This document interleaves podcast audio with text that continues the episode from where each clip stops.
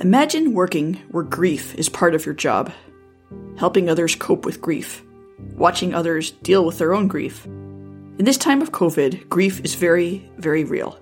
It's a part of life and death. Today, we're talking to a chaplain at a hospital who sees grief every day. In her role, she sees science, religion, and grief all come together. Working in a hospital, her perspective of COVID is unique, and today she shares her perspectives on vaccines, how hospitals decide who gets a ventilator, and what it's like to stand in for family members for someone who is dying. This is Spark Dialogue Podcasts. You can find us at sparkdialogue.com, on Facebook and Twitter, or wherever you find your podcasts. Spark Dialogue tells us stories of science and technology and how they relate to religion, culture, politics, and how we're constantly redefining ourselves as human. I'm your host, Elizabeth Fernandez. Hello, I'm Crystal Clayville, and I'm a chaplain and ethicist at the University of Chicago Medical Center. If you've never encountered one, you may wonder what a chaplain at a hospital does and why one is needed. It turns out that they have many roles. Chaplains do a lot of different kinds of work in hospitals, and each hospital uses chaplains differently. A lot of it has to do with what the institutions and the people that comprise them, the doctors, the administrators, the nurses, think religion is. At my particular institution, we do a lot of uh, visits with family at the end of life for patients. We go to the trauma center to interact with patients who suffered major sort of level one traumas and see how we can be beneficial to them and to their families, either um, through the grief process or advocating for them. We end up sitting on committees. We visit patients and help them cope therapeutically with what's going on and, and think about their existential reality and how how they're going to make it in this system of healthcare that we have. So we do a lot of therapy light is what I like to call it. Um, and it's religiously informed. So personally for me, I don't bring up religion other than the fact that I'm a chaplain. I don't bring up religion until the patient does. Um, and they sort of flag that as something they want to talk about. One of the things chaplains do is translate between epistemologies. You've got um, science, people who embody science walking in and giving information to patients. and you have patients, if they're religious, trying to receive that information. And sometimes the worldviews just don't match up, but the goals are the same. And the chaplain isn't there necessarily to help the patient meet a particular religious goal or to pray, right? That's what doctors think we do all the time pray. and, um, but the chaplain is there to facilitate the translation of one worldview into another in both directions. And that that is a kind of patient advocacy that happens routinely and it involves thinking about religion and science and how how they overlap and what kinds of language can connect them together. Crystal talks to people of all faiths. She has to be flexible and figure out how to best serve people who need her, no matter what they believe. We interact with anybody. There's a, a division in in chaplaincy about whether or not you need religiously concordant care. Um, should a Catholic patient get a Catholic chaplain? Um, should a Jewish patient get a Jewish chaplain? Um, and sometimes there's a really good reason to send a concordant chaplain um, to a patient. But usually it's all interfaith. The training that we get um, is how to how to help patients use their own religious coping um, to get through illness and to think about what the world will look like on the other side of illness, um, rather than to take in our own traditions and norms specifically. So that's the that's the model that we use, and, and most research hospitals will use that that interfaith model. And and as you can imagine, if we tried to have a chaplain that was religiously concordant with all kinds of patients and all kinds of religions, then we would just have a huge chaplaincy department. So it becomes a resource problem too. Before 2020, you can imagine what Crystal's job was like. She was helping sick or dying patients and their families cope with accidents or disease. She saw a whole host of reasons why people were coming into the hospital, but she wouldn't define her job as life threatening. But all that changed last spring when the global pandemic began. Suddenly, going to work didn't just mean encountering people who were sick. It was dealing with the very real risk that she, herself, would get sick. Going to work literally became a life or death situation. I think early in the pandemic, going to work felt more dangerous than it currently does because nobody seemed to have any answers about how um, how contagious the virus was, how it could be contained. We didn't know uh, the health status of patients coming in. When that's kind of what happens at a trauma center is that a lot of patients come in with with needs and they can't even tell you their health status because they've been victims of violent crime. the the anonymity of the patients started to feel more dangerous for sure. Um, our particular hospital had a lot of PPE and was really helped us to use it well and re-educated us on how to use it and tried to create a lot of safety for us. I appreciated that a lot. And I think early on, say by April or May, going to work, it felt like doing one's duty and helping others and sort of I could plug into the idea that this was a privilege, right? To be able to go to work while so many people were not able to go to work. They weren't able to leave the house. so the emotional contours shifted between fear and then privilege and then hoping that I was part of helping someone else get through this really difficult situation. But you know, as the pandemic drags on and the uh, the contours of the work change. There's more death. There's more um, staff burnout, right? So more doctors and more nurses are kind of coming to the end of their own capacities emotionally. And then they usually recover and they come back. But it's the amount of time that we've spent as chaplains, I think, um, interacting with staff around the amount of grief that they have to witness Something else changed for Crystal and for other hospital workers. Instead of being there with patients and family, helping them get through difficult times, suddenly she had to be the one standing in for family, being there for the sick and the dying when the family wasn't allowed to come into the hospital room. Patients dying alone is really hard on staff because then they become the family for the patients. And then they feel bad for the families and they're communicating with the families at the same time. I think that is where the work has gotten to be the hardest. At the beginning, there were all sorts of unknowns. I would wash my groceries off before I brought them inside, quarantine my mail, and even go through a sort of decontamination ritual after coming in from outside.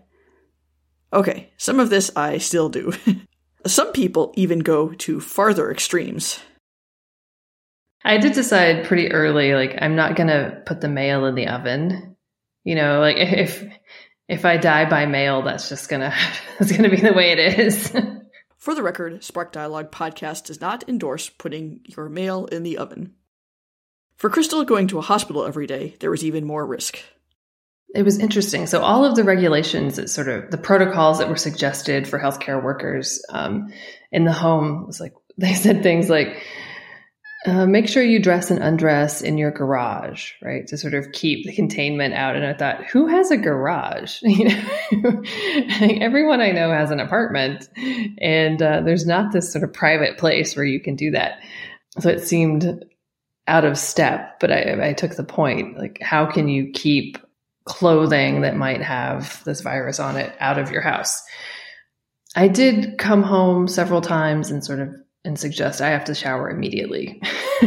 and this usually had to do with how much time I'd spent in the trauma center where there were more unknowns, right? More people coming in. It's sort of the front door for the hospital.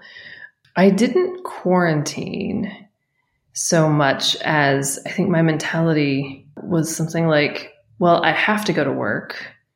So why don't I also be the person who does the other things outside of the house? Like if I'm already going to take on a certain amount of risk, why don't I be the one who goes to the grocery store too? So consolidating risk in myself since I was taking it on already. I think initially I was worried about getting the virus. Um, and then over time, I just didn't get it. That made me feel a little better, not for any particular reason. It just, the, the it, maybe it increased my faith in the safety practices of the hospital. I, I don't think there's a rational way to sort of interact with my my changing risk, my changing feeling of risk.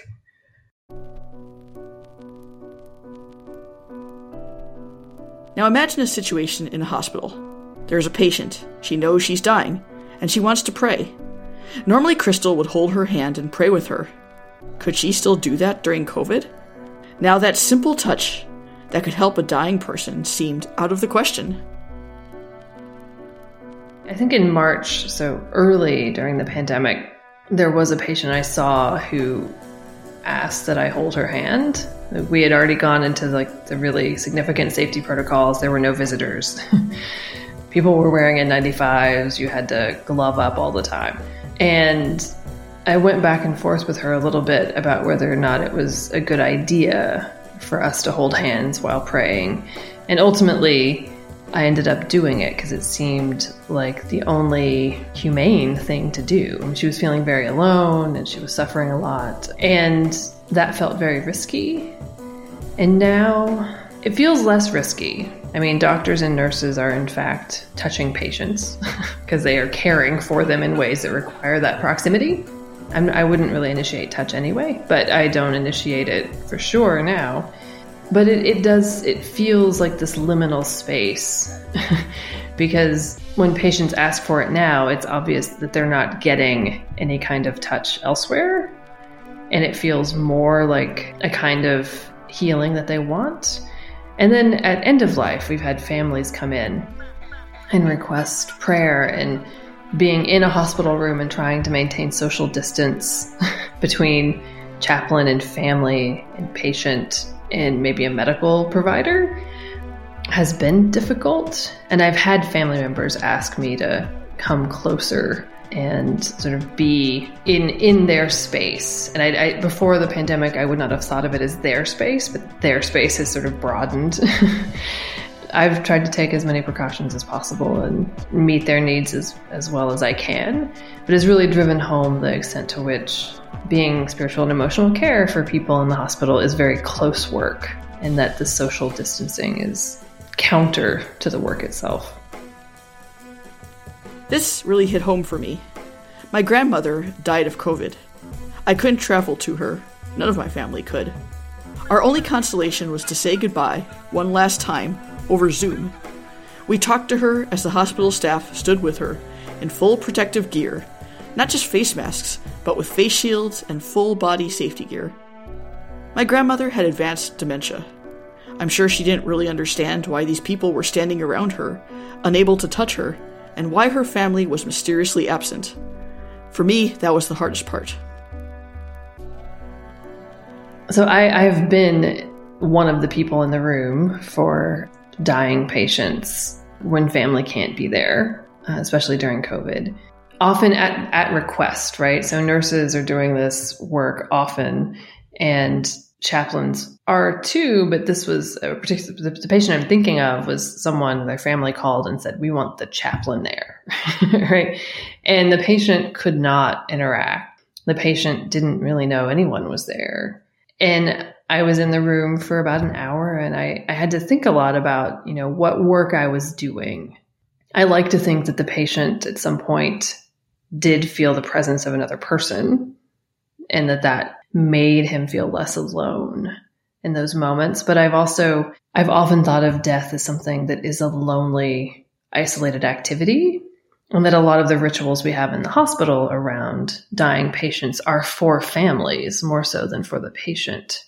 That gets harder now when we're not allowing families in. We have been at my particular institution, we've been allowing families in for end of life visits. And that's not necessarily for the patient. The patient probably doesn't know that the family is there, but it is for the family.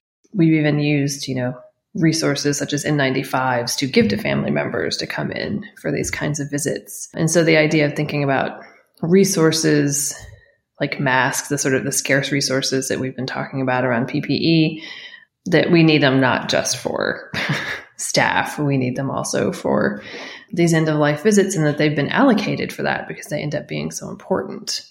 I think in terms of advice, I would say family members should request at least video access to the end of life moments, end of life care, so that someone's in there. You're not really present, but you can see what's happening and you can have some closure on your end.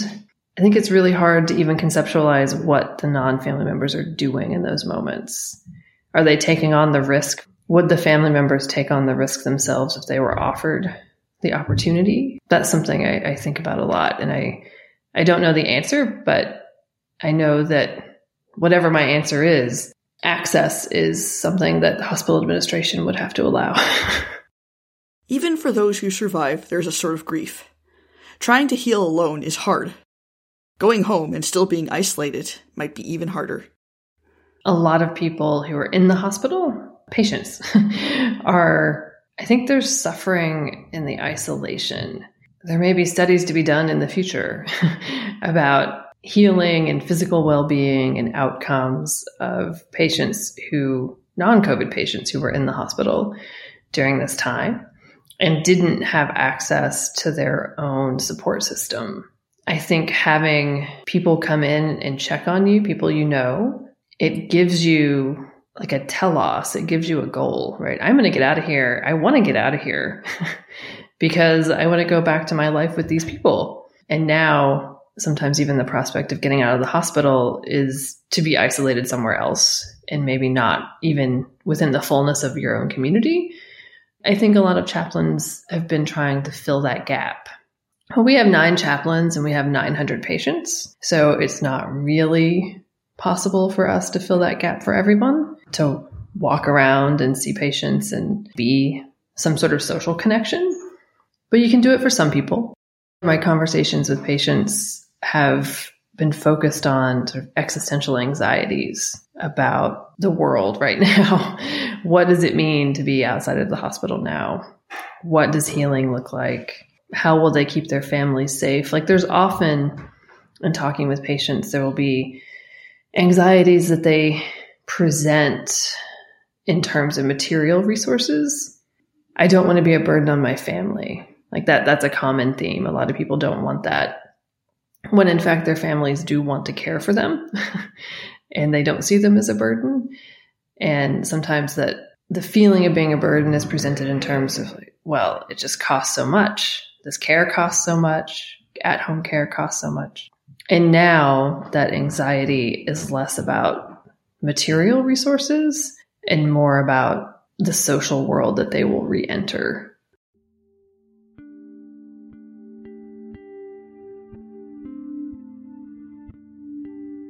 So many people were and are still suffering. Which brings us to the next question How do you allocate a limited amount of resources to a huge amount of people who need them? Do you prioritize those who are young and healthy, who have more of a chance of survival?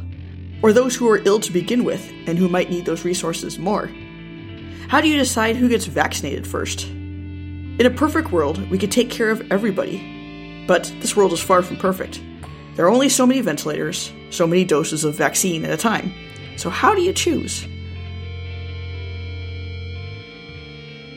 Resource allocation committees are very hard. so, I've been on some of those uh, for organ transplant. And then for COVID, it was a similar kind of committee, sort of a subcommittee of the ethics committee for resource allocation. You know, what is the greatest good for the greatest number of people? And I mean, assume scarce resources and that there won't be enough to go around right? So there were a lot of uh, leaked protocols early in the pandemic, right? And those leaked protocols may or may not have really been acted upon in place because I, I, my experience of hospitals is that they're very fast paced. I think there were probably a lot of decisions that were made that didn't really adhere to those those protocols, and maybe those decisions were more humane than what the protocol suggested would happen. You know, as a religion scholar, as a minister, I got a lot of a lot of feedback from people. The idea that we should treat all people as being in the image of God, that that is how these resources should be allocated. And I thought, I agree with you. I agree that we should treat all people as being made in the image of God and that that should have some normative force. The fact that we didn't do that is being played out now because we do not have the resources. The scarcity itself, or the perceived scarcity, I mean, the ventilators is like actual scarcity, but healthcare in general is a created scarcity. But that the scarcity itself is already a violation of the idea that everyone's created in the image of God. And when a situation like this arises and you have scarcity that cannot be overcome in a short period of time, then you're forced to adopt other ethical theories to think about what to do.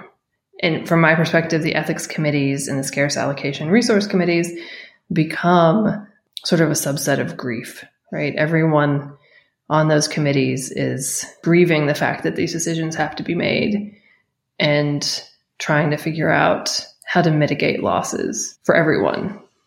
As the vaccine is being rolled out, I've touched base with my friends and family across the country. Some of my young friends were already vaccinated, while some of my older relatives in a different state were still waiting. Some people signed up and were alerted when there was a vaccine, while some were offered it at a doctor's appointment and yet others had to play a Hunger Games style of who gets the vaccine, checking websites 20 times a day to see if an appointment opened up. Facebook groups were even devoted to strategies on how to get an appointment. Some people traveled across state lines. Every state and every county was different. So the pandemic has revealed something that may not have been obvious to a lot of Americans, and that's just how fragmented the healthcare system is. So when it works really well, it looks as though there are sort of a seamless situation, right? You know, if you have a medical event at home, you're picked up by an ambulance and the ambulance takes you to the hospital and you get care at the hospital. And yet, those pieces are independent, right? The ambulance company doesn't work for the hospital. They're not in hospital employees. So when vaccines are distributed to hospitals to vaccinate their employees, that doesn't include the EMS people, right? And they're taking on a huge amount of risk, more risk than a lot of medical professionals in the building. And I think the way ethics committees work in hospitals is similar, right? Each hospital has its own ethics committee. It functions the way the hospital wants it to function. It may be more educational than medical decision making. That may it may not really help people make medical decisions all that much. It may have a lot of authority. It just depends on which hospital you're in. And then you've also got the state and local governmental authorities like the departments of health. Those bodies, the more governmental bodies are are telling hospitals what they can do within broad parameters and then hospitals are fitting their own resources, capacities, abilities into those protocols and offering vaccines that way to whom whomever they can sort of fit in based on how they are governed themselves. There's a lot of fragmentation, and I think it's it's been highlighted because there hasn't been a unified national response, right? So if there had been a unified national response, some of that fragmentation would have been papered over. But as it is now, even early in the pandemic, whether or not you got a ventilator, if you needed one, depended on which hospital you went to and what their protocols were, which were not going to be the same protocols at the other hospitals in town, potentially. Some people are going through a new type of grief. The day that we've been waiting for is here. Vaccines are rolling out. But then you see that you're in group 347, and who knows how long it'll be until it's your turn.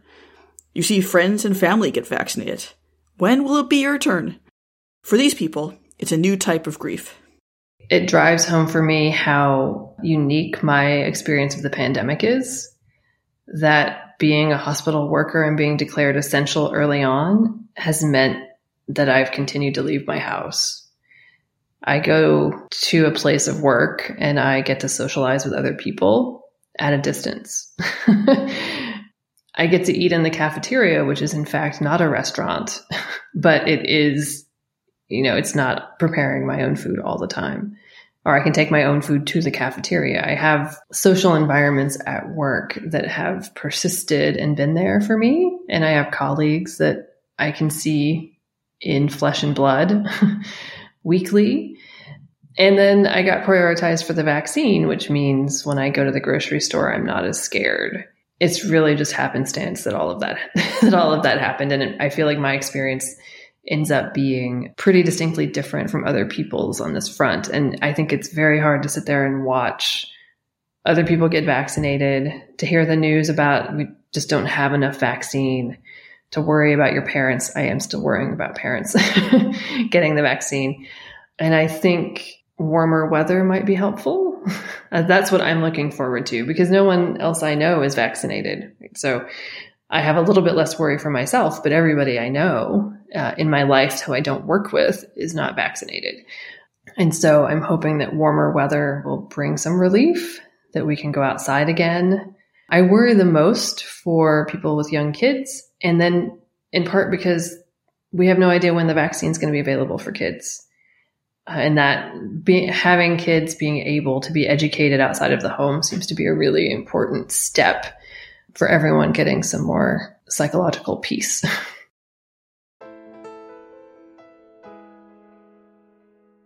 We've all been dealing with our own types of grief. We've lost people we've loved to COVID. Maybe we've had COVID ourselves, and the road to recovery has been hard. Perhaps we're just grieving over the loss of friendships, the loss of normal life, being able to go to church or have dinner with friends. As a chaplain, Crystal sees the role that religion has in grief. I think through my work as a chaplain, and the, the pandemic has been a large part of that, I've come to think that religion is really about grief. So, as an academic, I mean, I'm still an academic to some extent, but um, when I was studying religion more academically and not as practically, not in the lived sense, I had a sense that religion was more about moral norms and epistemology and how people interpret the world. And I think those are still the same, like those are still features. But being a hospital chaplain, especially during the pandemic, I've, I've come to think that religion is really at its foundation about managing loss and grief. So that's a subtle change for me in terms of thinking about what I what I think faith is. I have been impressed with how much grace people are willing to give each other. Right? So, one of the benefits of being able to go to work through all this with other people who are also on the front line is just seeing how hard they work to help other people, uh, not only to help them live, but to help them be in touch with their family members, to help them get external supports that they need, to see them as, as whole humans all the time that has renewed my faith in in humanity, which I think helps me be more more faithful as a Christian too, to sort of to think of humanity as part of God's creation, creation helping creation continue to flourish. So that's what I focus when I'm feeling really worn down by the whole pandemic and all of the negative news. Is that well, every day I go to a place where people are, are helping each other and that's something we can all aspire to. Wherever you are in your life right now, whatever stage of grief you are in, in dealing with vaccines rolling out, or in dealing with getting back to your normal life, I hope that soon, whether you find solace in science or religion, or both, soon this grief that we've all been dealing with will begin to heal. Spark Dialogue podcast is produced by me, Elizabeth Fernandez. You can find us on the web at sparkdialogue.com, on Facebook or Twitter, or wherever you like to get your podcasts. Remember, if you're a patron of this podcast, to check out the bonus content coming out all month long on patreon.com slash sparkdialogue. And I will be back at the beginning of June with a new episode. See you then. The background music you heard are clips from Night Rain by Airtone, Silence Awaits by Analog by Nature, Darkwoods 2 by Evan Chu, and Two Pianos by Stefan Kartenberg. All of these songs are licensed under a Creative Commons Attribution license. More information and links to these songs can be found in the show notes at sparkdialogue.com.